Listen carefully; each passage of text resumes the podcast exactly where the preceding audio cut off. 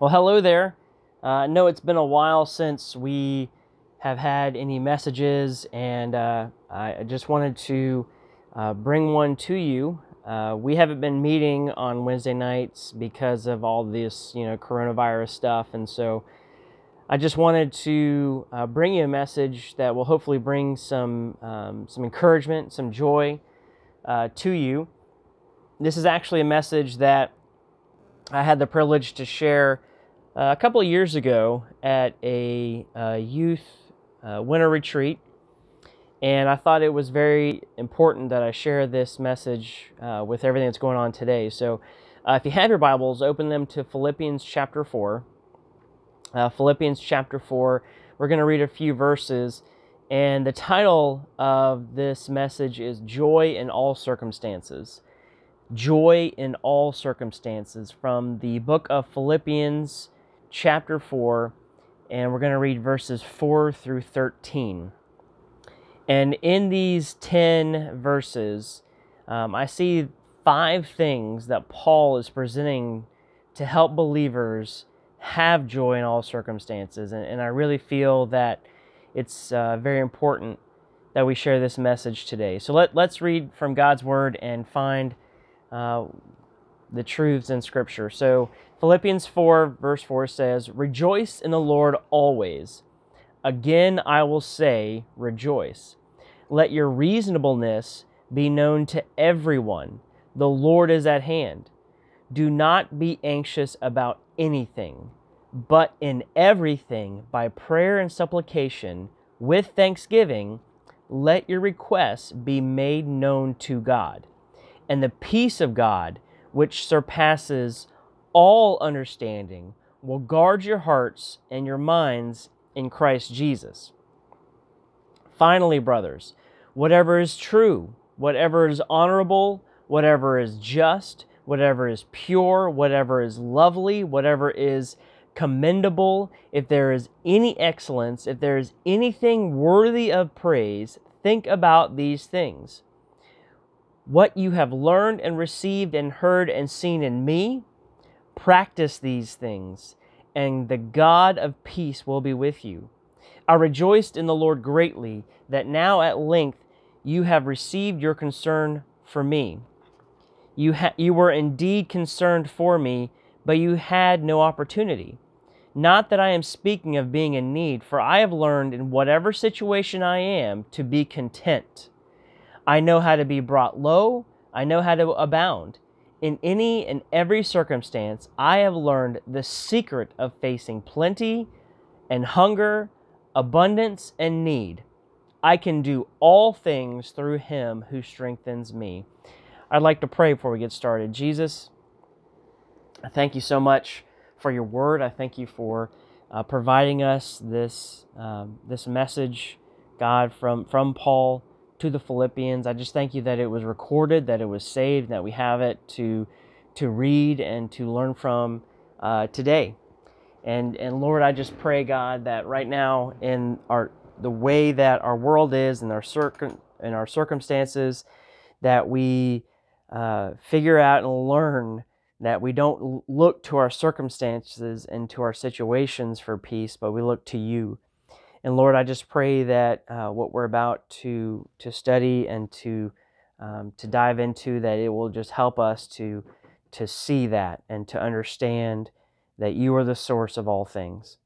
And so we love you. We thank you for loving us. We thank you for what we're about to learn. In Jesus' name, amen.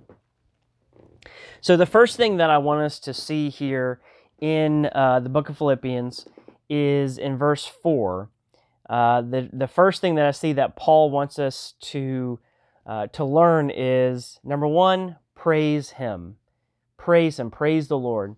A little bit of background here. Paul is writing this letter to the Philippians while he is in jail. Shocker, right? Because like everything he writes, he's in jail. Um, and most historians believe that this was during a two year house arrest in Rome. He had a guard with him at all times. Uh, we're not sure if he was just there or if he was chained to Paul, but he was always being watched. He had no privacy and he couldn't come and go as he pleased. So we kind of, you know, kind of like being stuck at home all the time, right? No, uh, no. He he had literally had no privacy. He was uh, he couldn't go to the bathroom without the the jailer being right there, um, and and all that followed a bogus imprisonment for two years in Caesarea, a shipwreck, and getting bit by a snake. So if if if you know me, you know I hate snakes. The only good snake is a dead snake uh, because it was the first instrument of the devil. Um, so just just remind you of that. But but all those things, Paul's circumstances, we can all agree were pretty bad. Okay. Yet he says in verse four, "Rejoice in the Lord always." Again, I will say, rejoice. Uh, the word rejoice means full of joy. In other words, Paul is saying, be full of joy in the Lord always in all circumstances, again I say, be full of joy. So, you know, we look at this and we might say, how? how could he say be full of joy in his crappy circumstances? Or, or how can he how can you tell me to be full of joy in my bad circumstances? See, Paul understood a very important truth, and this it's this. Our circumstances have no power over our joy.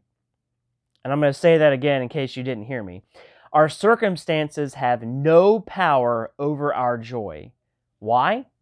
Because joy has a different perspective. See, we often equate happiness with joy, but they really couldn't be more different. See, happiness has to do with what's going on around us. It's affected by our happenings. It, it has a horizontal perspective on life. It looks around at our situations, at our circumstances, and it sees the pain, it sees the problems, it sees the shortcomings, it sees the lack of my wants and my desires, it, sees a pandemic, okay? It sees these things. But joy has a vertical perspective. See, joy has to do with my relationship with God and who I am in God. Joy looks up at a loving, all powerful, sovereign, merciful, grace filled, good God and focuses on Him. True joy is only found in a follower of Jesus Christ. Only someone who has had all their sins completely forgiven all the sins that I've ever committed and all my future sins. Only someone who has accepted Christ's death on the cross as their atonement for their sin or, or a ransom payment for their sin. Only someone who has been rescued from eternal death to eternal life. Only a child of God can have this pure, true joy that can stand in the face of pain, that can stand in the face of depression in the face of death, in the face of uncertainty, in the face of illness, in the face of bullies, in the face of hatred, in the face of Satan himself, and say, I've got the joy, joy, joy, joy down in my heart. And if you've ever been to Vacation Bible School, you've sang that song, and you've also sang the verse that says, And if the devil doesn't like it, he can sit on attack. Ouch. Right? Does anybody else? Yeah, I'm sure you remember that song. Anyway. So, so why praise him? Why? why do we praise him? Because what a better way to focus our attention on him than singing praises to him, than, than, than telling him his worth and, and expressing our, our, our admiration, ascribing his lordship through, through words and through songs. I mean, the Bible is spilling with verses about singing praises to God. In Psalm 717, it says, I will give uh, to the Lord the thanks due to his righteousness, and I will sing praise to the name of the Lord Most High. Psalm 9 2, I will be glad and exult in you. I will sing praises to your name, O Most High. Psalm 96 1 through 2, O sing to the Lord a new song. Sing to the Lord all the earth. Sing to the Lord, bless his name, tell of his salvation from day to day. Psalm 104:33 I will sing to the Lord as long as I live. I will sing praise to my God while I have being. When I was uh, going through some of the really the darkest times in my life, this was this was not an easy thing to do. I'll be honest. In fact, uh, I had to force myself to church. And when I got there, I was still hurting. I sat in the back, and, and I was sitting in the balcony in the back, so no one could see me. but when I got there, I was still hurting. But I knew that that was the best place for me to be because being alone was really a scary place to be at that time in my life. And, and even most of the times when I was there, I couldn't sing the songs audibly. but I would listen and I would try to sing and I would end up weeping most of the time, really, just just sobbing. And and as I stopped looking around at my problems and, and at my circumstances and situations, which most of them I put myself in, sidebar, and I started to look up at God and and and would just praise him as I would look at him, I just it's like I felt I literally felt his love just wrap around me like huge arms and and I just didn't feel worthy of his love and his forgiveness. But he kept reassuring me of his love and his forgiveness. And there's even times now when I, I can't sing. I like, we'll be singing a song and, and I just can't sing because I become overwhelmed and I am just overcome by his goodness we we we we sang this song uh, at camp this year, or excuse me, last year called Waymaker, and and we've done it in church a few times now, and and I can tell you that the very first time we uh, we were singing this song at camp, and and I could sing the verses, and then it got to the chorus, and I just couldn't. I had this lump in my throat, and as I'm looking around and I'm seeing God move in a mighty and awesome way, and I'm just reminded of how little we are and, and how unworthy we are. And I just saw students who were lost that came to know Jesus Christ and that they knew their Father for the first time and they lifted up their hands in praise and sang, Waymaker, Miracle Worker, Promise Keeper, Light in the darkness, my God, that is who you are. And, and all I could do was just stand there with my, my hands up and my head bowed in awe of who God is. Because some of these students, were there because they didn't know who their parents were. They were there um, through the foster care program in the state of Florida. And for the first time, they had a father. And, you know, to them, a lot of adults made a lot of promises and they didn't keep them. But now they got to meet the promise keeper. And that's humbling. And then we start singing, even when I can't see it, you're working. Even when I can't feel it, you're working. You never stop working. You know, you might be in that situation right now where you're stuck at home or whatever the case is and you just don't feel it. But I promise you, He's there. And then we sing a song like Love So Great. It says, Your love so great, Jesus in all things. I've seen a glimpse of your heart a billion years, and still I'll be singing, How can I praise you enough? You are the Lord Almighty, outshining all the stars in glory. Your love is like the wildest ocean, nothing else compares. Folks, we praise Him to get our focus off of our surroundings and off of our circumstances and our focus on to Jesus. So, number one, we praise Him. Number two, we love others. We love others. Verse 5, it says, Let your reasonableness be known to everyone. The Lord is at hand.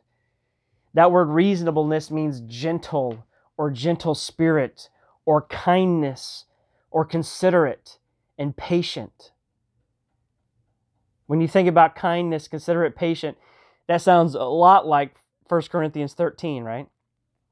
1 Corinthians 13 is where Paul describes love as patient and kind and does not insist on its own way or is considerate. so, what is he saying? Let your love be known to everyone. And this is going completely the opposite of what you feel like doing when life is hard and your circumstances suck, right? I mean, we, we typically become very me centered when things get hard. Uh, Self preservation is what psychologists call it. We, we go into survival mode where we want to protect ourselves from any further harm or pain. And even though we naturally do this, it is more harmful to become self involved and push away those who love us or not show love to others. And we need to be even more mindful of this right now when we're self contained and, and quarantined in our homes. We got to be careful that we don't become so self uh, self conscious and, and into ourselves that we don't love other people.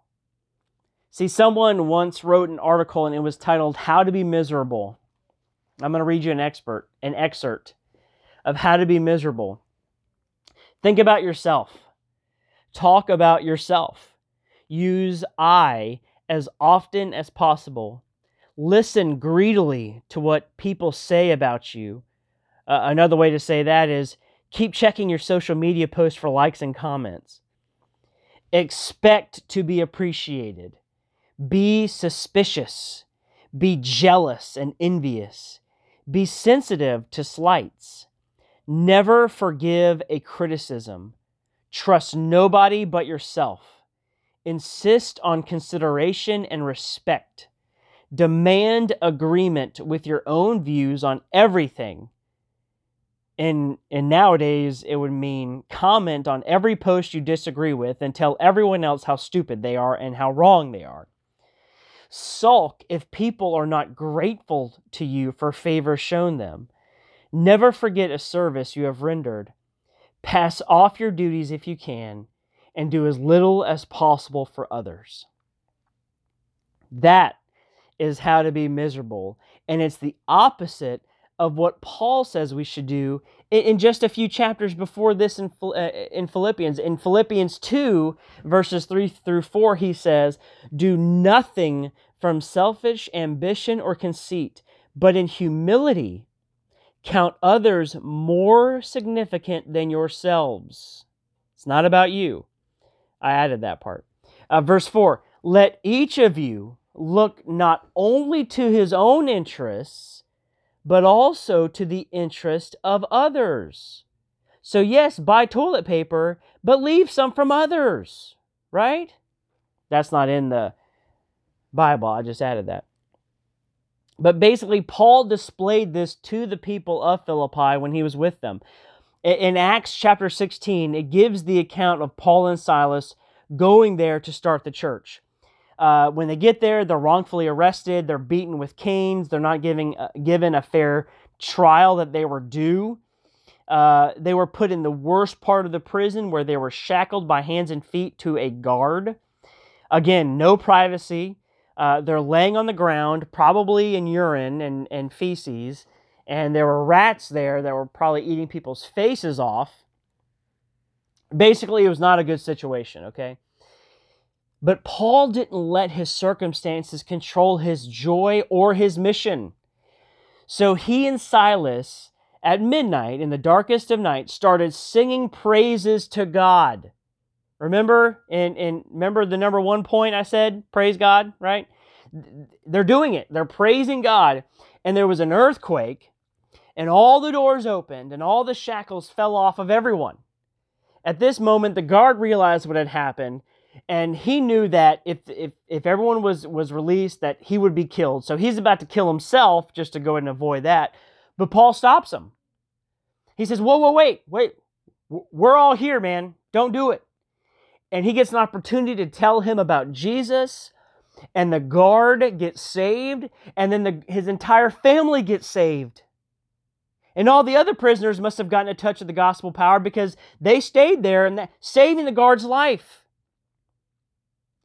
Every time Paul was in jail, he took that opportunity to send letters to churches sharing his love for them and putting their needs ahead of his own. And it would be really easy. And in fact, we would think it was justified if he was only worried about himself and getting himself out of prison. It's my right to a trial. How dare you put me in jail? Instead, no, he's he he knew that he was supposed to serve others, especially when he was going through tough circumstances. And serving those who it were maybe even in worse circumstances than himself, so that he knew and that we know that our problems seem so small in comparison to how big our God is. He says, The Lord is at hand. This is a, in the biblical uh, series of events, the end times are between Christ's first coming and his second coming, which is basically now. So basically, Paul's saying, We don't have much time. We need to get busy loving people and sharing Jesus with this world before the Lord comes again. And the devil knows this. The devil knows the time frame. So the devil really wants us to get us focused, to get self focused. He, if, if he can get us to get self focused, then we won't see the people God has surrounded us with that need to know the love of Jesus and that need his salvation.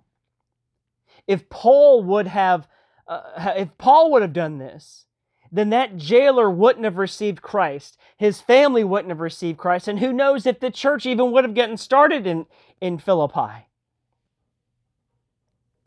So now, if the devil gets you to get so self focused and, and, and, and all these problems, now you're miserable, and that person that is in your life is still not a follower of Jesus.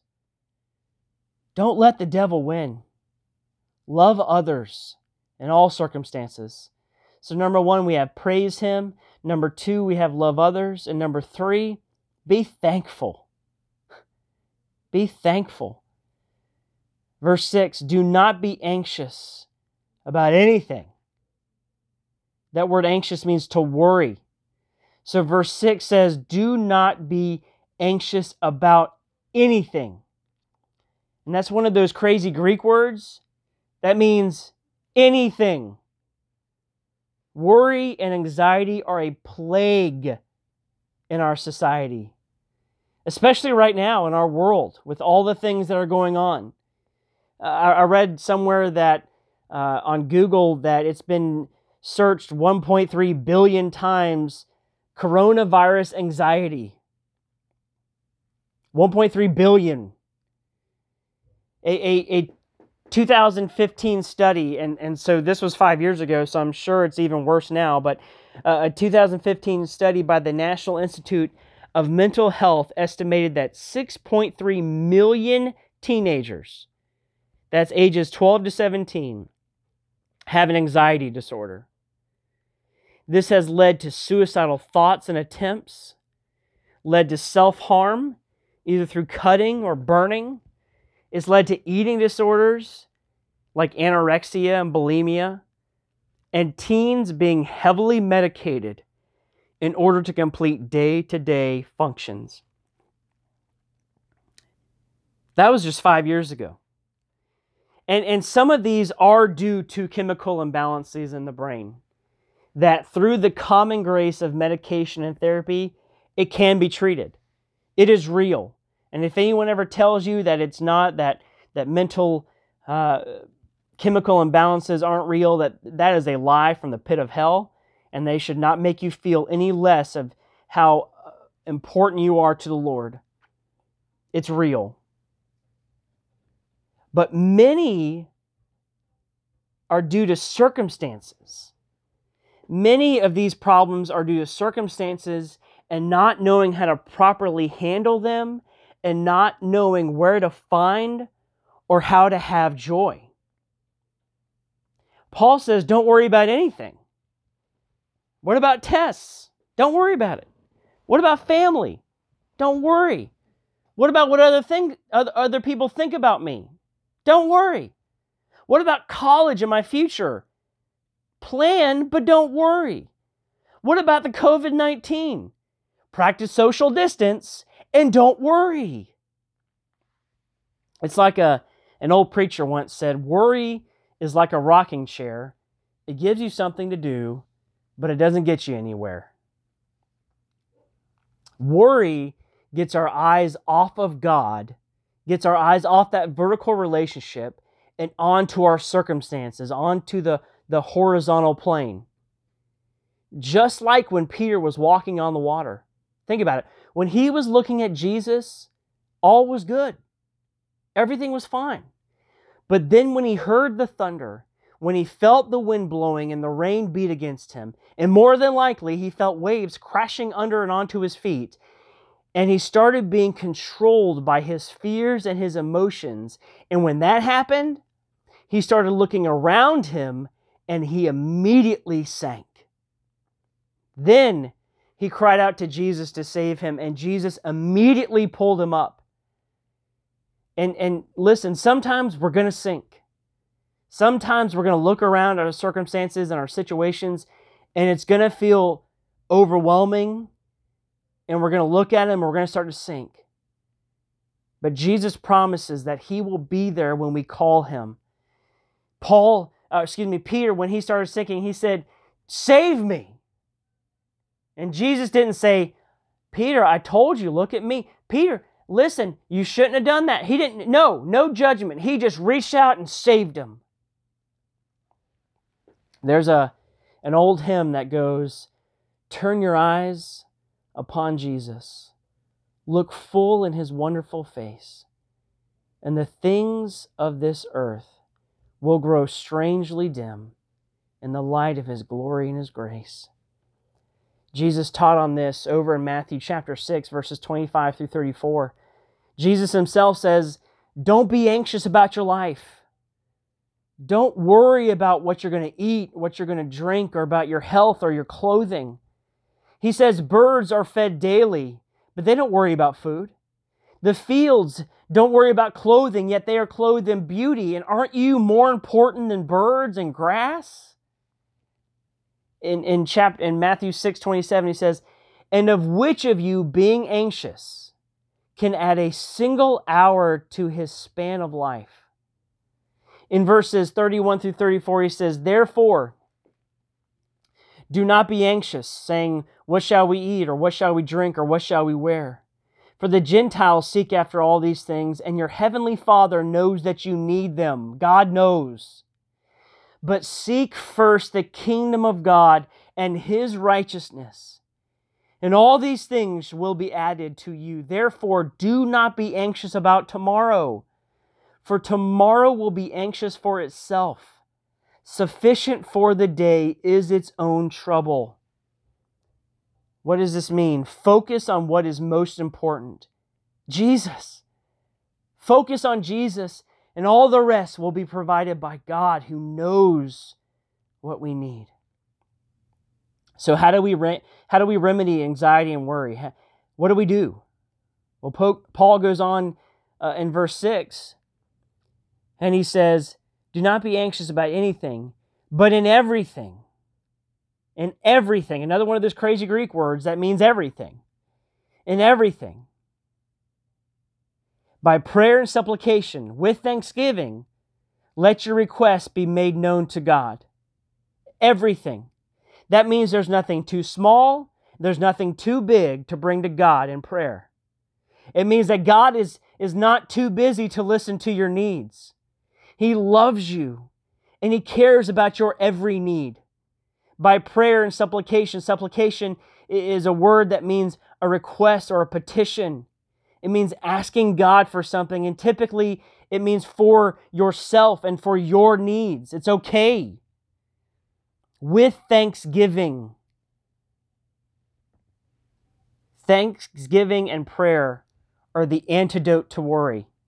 I'm going to say that again. Thanksgiving and prayer are the antidote to worry. Folks, we have so much to be thankful for. We have been blessed beyond measure with so much, especially in this country. And it, it's so much, we are blessed with so much that we actually have to make up problems to be worried about. I call those first world problems. For the sake of time, I, I'm not going to list all the material things that we're blessed with. Instead, we should focus on the spiritual blessings. We are loved beyond our mind's comprehension by the Almighty Sovereign Creator of all things that have ever been and all the things that ever will be. We have access to the throne room to bring our requests to our good, good dad because Jesus provided the one and only way to a right relationship with God we have been forgiven and made clean from all our sins we've committed and all we will commit. Jesus took on himself the punishment for the world's sins on the cross, and now we get credit for his life by taking on the righteousness of Christ. We are lavished by grace and mercy and love by our Savior who died for us, even when we were his enemy we have the words of God at our disposal, the love letter to the world that we can read and explore at any time. We get to spend eternity in the presence of God in absolute perfection with perfect bodies, no more sin, no more pain, no more sadness, no more death, no more cancer, no more hate, no more bullying, no more poverty, and no more devil. There is so much to be thankful for that we take for granted daily the pastor of, of the church of 1122 has encouraged his church to make a list of things to be thankful for and refer to it when circumstances are tough. And, and to list at least one thing for every year that we are alive and to add to it every year on our birthday. And for some, that's a short list, and for some, it's a really long list. And when you go to God in prayer and you start to thank Him for everything on your list, many times, I promise this has happened to me, many times the problems and the circumstances start to become not as big or as important as we thought they are. And that brings us to verse 7. And the peace of God, which surpasses all understandings, will guard your heart and your minds in Christ Jesus the peace of God. It, it's an internal peace that comes only from God and only to a believer and follower of Jesus that has put their hope and trust in Christ. This peace is the opposite of anxiety and worry for a Christian who brings their circumstances to God in prayer with thanksgiving and leaves it there. But so many times we bring them to the throne and we drag it back with us. We, we, we don't just leave it there for Him. And, and I know it's easier said than done, and it requires a lot of effort. But in the end, it's worth it to trade anxiety for peace, to trade worry for comfort, to trade fear for faith. It says surpassing all understanding. See, it defines, it defies human logic. It's beyond all human comprehension. God is infinite and we are finite. Our tiny, puny, finite minds cannot understand an infinite God. And it would literally be a mind blown experience because our brains would literally explode. In Isaiah 55, 8 through 9, it says, His ways are above our ways, and His thoughts are above our thoughts. The Bible says that it will guard our hearts and our minds in Christ Jesus. See, this is a mil- guard is a military term of a soldier standing guard, protecting and keeping watch. The people of Philippi would understand this term because most of them were former Roman soldiers or military officials. See, they would get what it means to stand guard and to keep watch at all cost and, and its importance. But why do you think it says our hearts and our minds? It says the peace of God will protect our hearts. And our hearts is where our feelings and our emotions come from. And our minds, our minds is where our thoughts and our actions. So it's going to stand guard for our feelings, our emotions, our thoughts, and our actions, and they are important to God. Our feelings, our emotions, our thoughts, and our actions are important to God so much so that He sends His peace to protect them from fear and worry and doubt and anxiety and depression. And that peace comes from prayer and thanksgiving. So, number one, we have praise Him. Number two, we have love others. Number three, we have be thankful. And number four, focus on positive. Focus on the positive. Verses 8 through 9. It says, Finally, brother, uh, brothers, whatever is true, whatever is honorable, whatever is just, whatever is pure, whatever is lovely, whatever is commendable, if there is any excellence, if there is anything worth, uh, worthy of praise, think about these things. This verse, I, I want to look at it from two different vantage points. The, the first vantage point, I want to look at, think about these adjectives true, honorable, just, pure, lovely, commendable, excellent, worthy of praise. What is it? They're all positive. Focus on positive things. It's really easy to point out the negative, right? It's easy to lounge in negativity.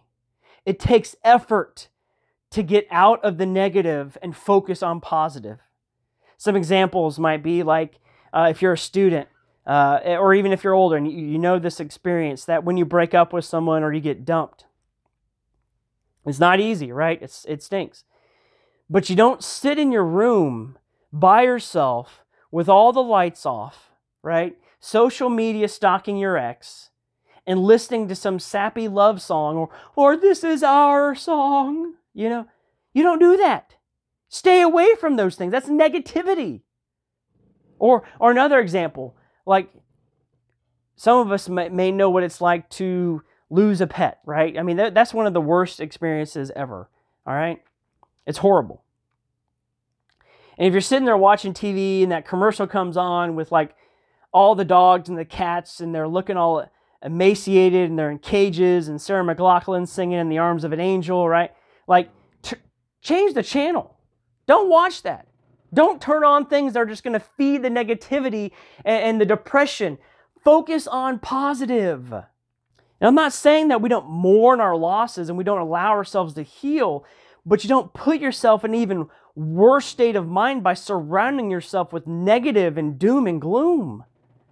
Focus and put your mind on positive things. Uh, this is an old saying, but it's true. What goes in is going to come out. So, right now, think about right now. Turn off the news, right? Get off of social media and do something positive. Go for a walk, exercise, read, call a friend or FaceTime, listen to music, get up and dance, just do something. The second way I want us to, uh, the different vantage point I want us to look at this verse in verse 8, think about these words again true, honorable, just, pure, lovely, commendable, excellent, worthy of praise. All those things, all those descriptive words, are all descriptive words for Jesus. it's for Jesus. Isaiah 26 3. You will keep him in perfect peace. Listen, Isaiah 26, hundreds of years before Christ. You will keep him in perfect peace whose mind is stayed on you because he trusts in you. There is nothing more positive, more fulfilling, more peaceful, more loving, and more complete than Jesus. Putting Him before all things and focusing on Him is not only our worship of Him, but also our source of all joy in all circumstances.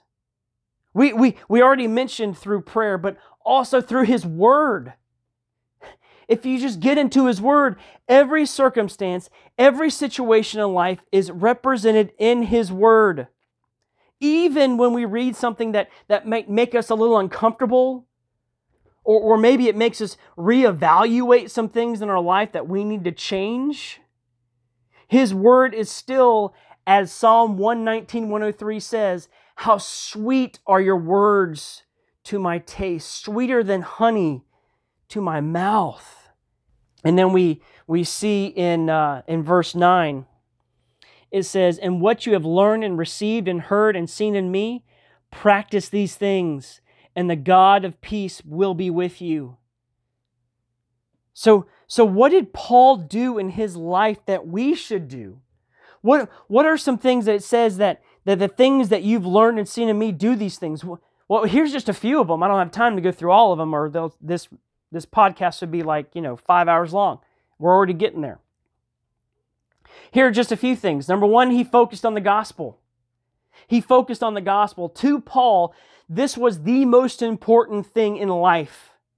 He shared the gospel with everyone he came in contact with, especially those who arrested him and who were dealing harshly with him. You might say, well, what's the gospel? Paul describes it perfectly in 1 Corinthians 15. And I go to this a lot when I reference the gospel because it is so important that you understand what it is before you can even start your walk with Christ. You've got to know what the gospel is, and it's in 1 Corinthians 15, verses 1 through 4. Now, I would remind you, brothers, of the gospel that I preached to you, which you received, in which you stand. Because the gospel not only gets you saved, but the gospel keeps you saved, and we need to remind ourselves of the gospel every day and by which you are being saved, if you hold fast to the word I preached to you, unless you believed in vain. In other words, unless you just didn't truly believe. Back to the scripture. For I delivered to you as of first importance. It was the most important thing to Paul. What I also received that Christ died for our sins in accordance with the scriptures, and he was buried that he was raised on the third day in accordance with the scriptures. Focus on the gospel. That's what, that's what Paul did. Number two, he put Jesus before all things. Colossians 1 16 through 17 says, For by him all things were created in heaven and on earth, visible and invisible, whether thrones or dominions or rulers or authorities. All things were created through him and for him, and he is before all things, and in him all things hold together. Colossians 3 17. And whatever you do, in word or deed, do everything in the name of the Lord Jesus, giving thanks to God the Father through him. Paul put Jesus before all things. And the third thing was be on mission for Christ be on mission for Christ. Uh, Paul took seriously what Jesus commanded in Mark 16 15, and he said to, uh, he said to them, Go into all the world and proclaim the gospel to the whole creation. He didn't let anything stop him, not even in circumstances. So the first thing, number one, is praise him. Number two is love others. Number three is be thankful. Number four is stay positive. And finally, number five, be content. Be content. Content means to be satisfied or satisfied with what one is or has, not wanting more or anything else. John Piper says, God is most glorified in us when we are most satisfied in Him.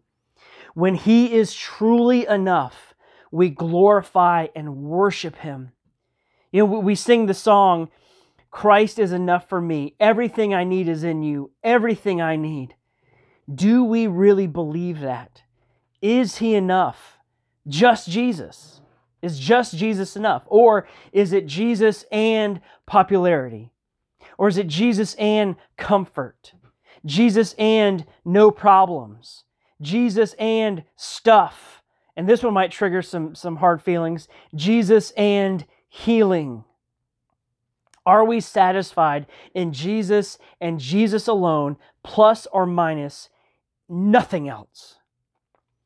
In verse 10, it says, I rejoice in the Lord greatly that now at length you have received your concern for me. You were indeed concerned for me, but you have had no opportunity. Paul here is thanking the Philippians for their care for him and the support that they've sent him. Both financially and physically, by, by sending someone to him. See, they were giving, they didn't hold back, and they were faithful. As, as many scholars believe that this letter was sent several years after he had been there, after he had established a church and left, they continued to support him financially and uh, sending him the things he needed. God provided Paul's needs through the Philippians' faithfulness. Verse 11, not that I am speaking of being in need. Okay? In other words, I'm not telling you this is because I need anything more or trying to get more from you. He says, For I have learned in whatever situation I am to be content. Or I have learned to be satisfied, whatever the circumstances.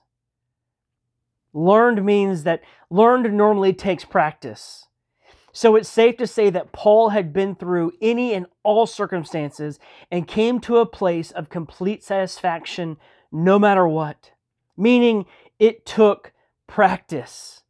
He had to endure the hardships to learn what was most important, and he found complete satisfaction in Christ alone.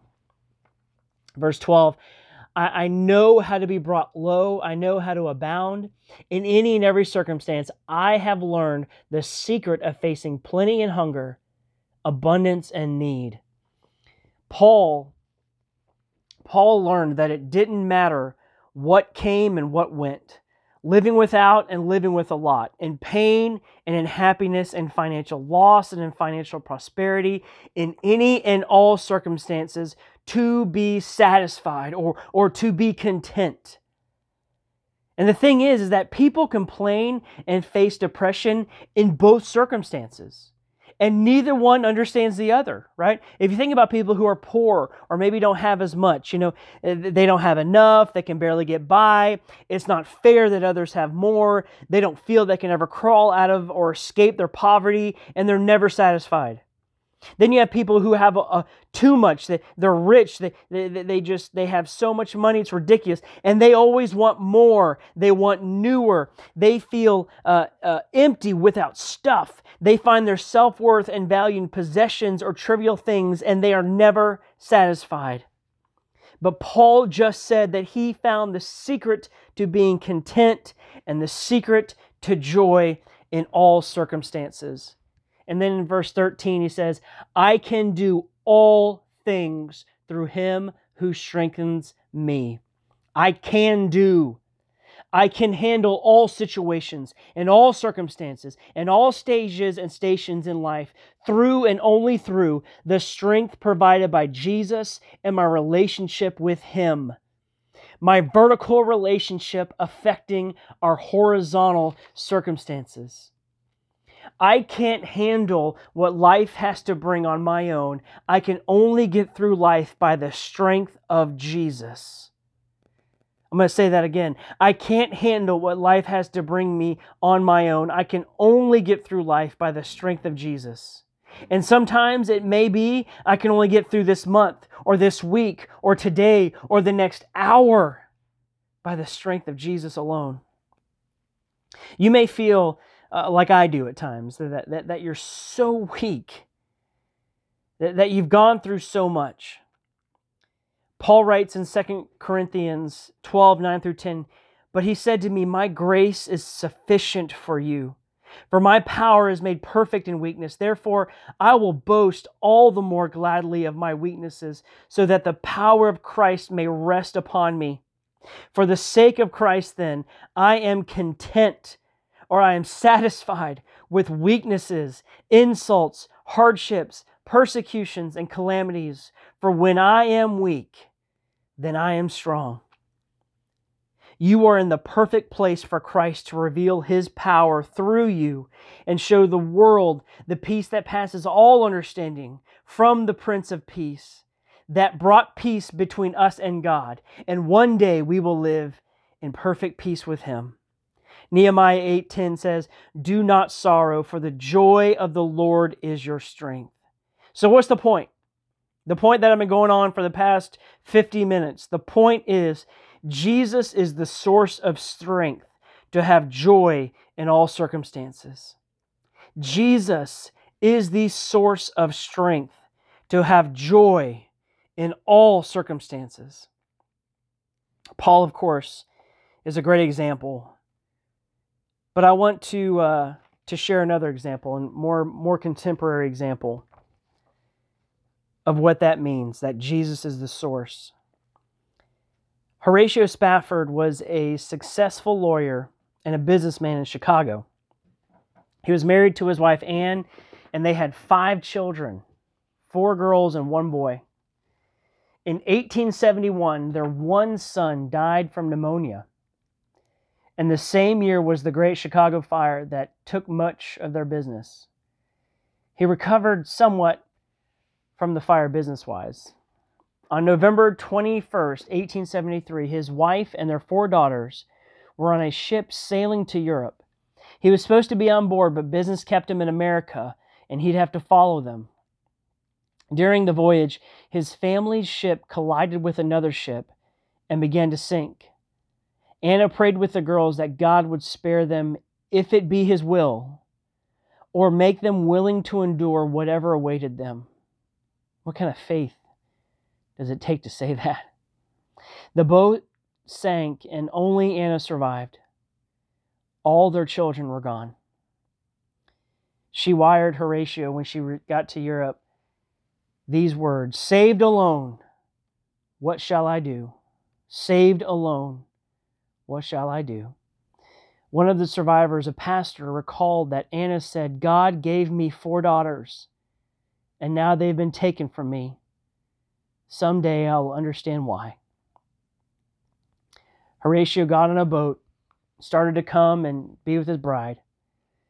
As they passed over the area, the same place that his daughters sank to their death, he wrote the following song When peace like a river attendeth my way, when sorrows like sea billows roll, whatever my lot, thou hast taught me to say, It is well, it is well with my soul. It's a very well known song. And you might say, well, what gave him this peace? What gave him the peace in his heart to be able to write those words as he went over the same water that his children were lost forever? What made him believe this? And I believe verse 3 of this song tells us why. My sin, oh, the bliss of this glorious thought my sin, not in part, but the whole, was nailed to the cross, and I bear it no more. Praise the Lord. Praise the Lord. O oh, my soul. Jesus is the source of strength to have joy in all circumstances.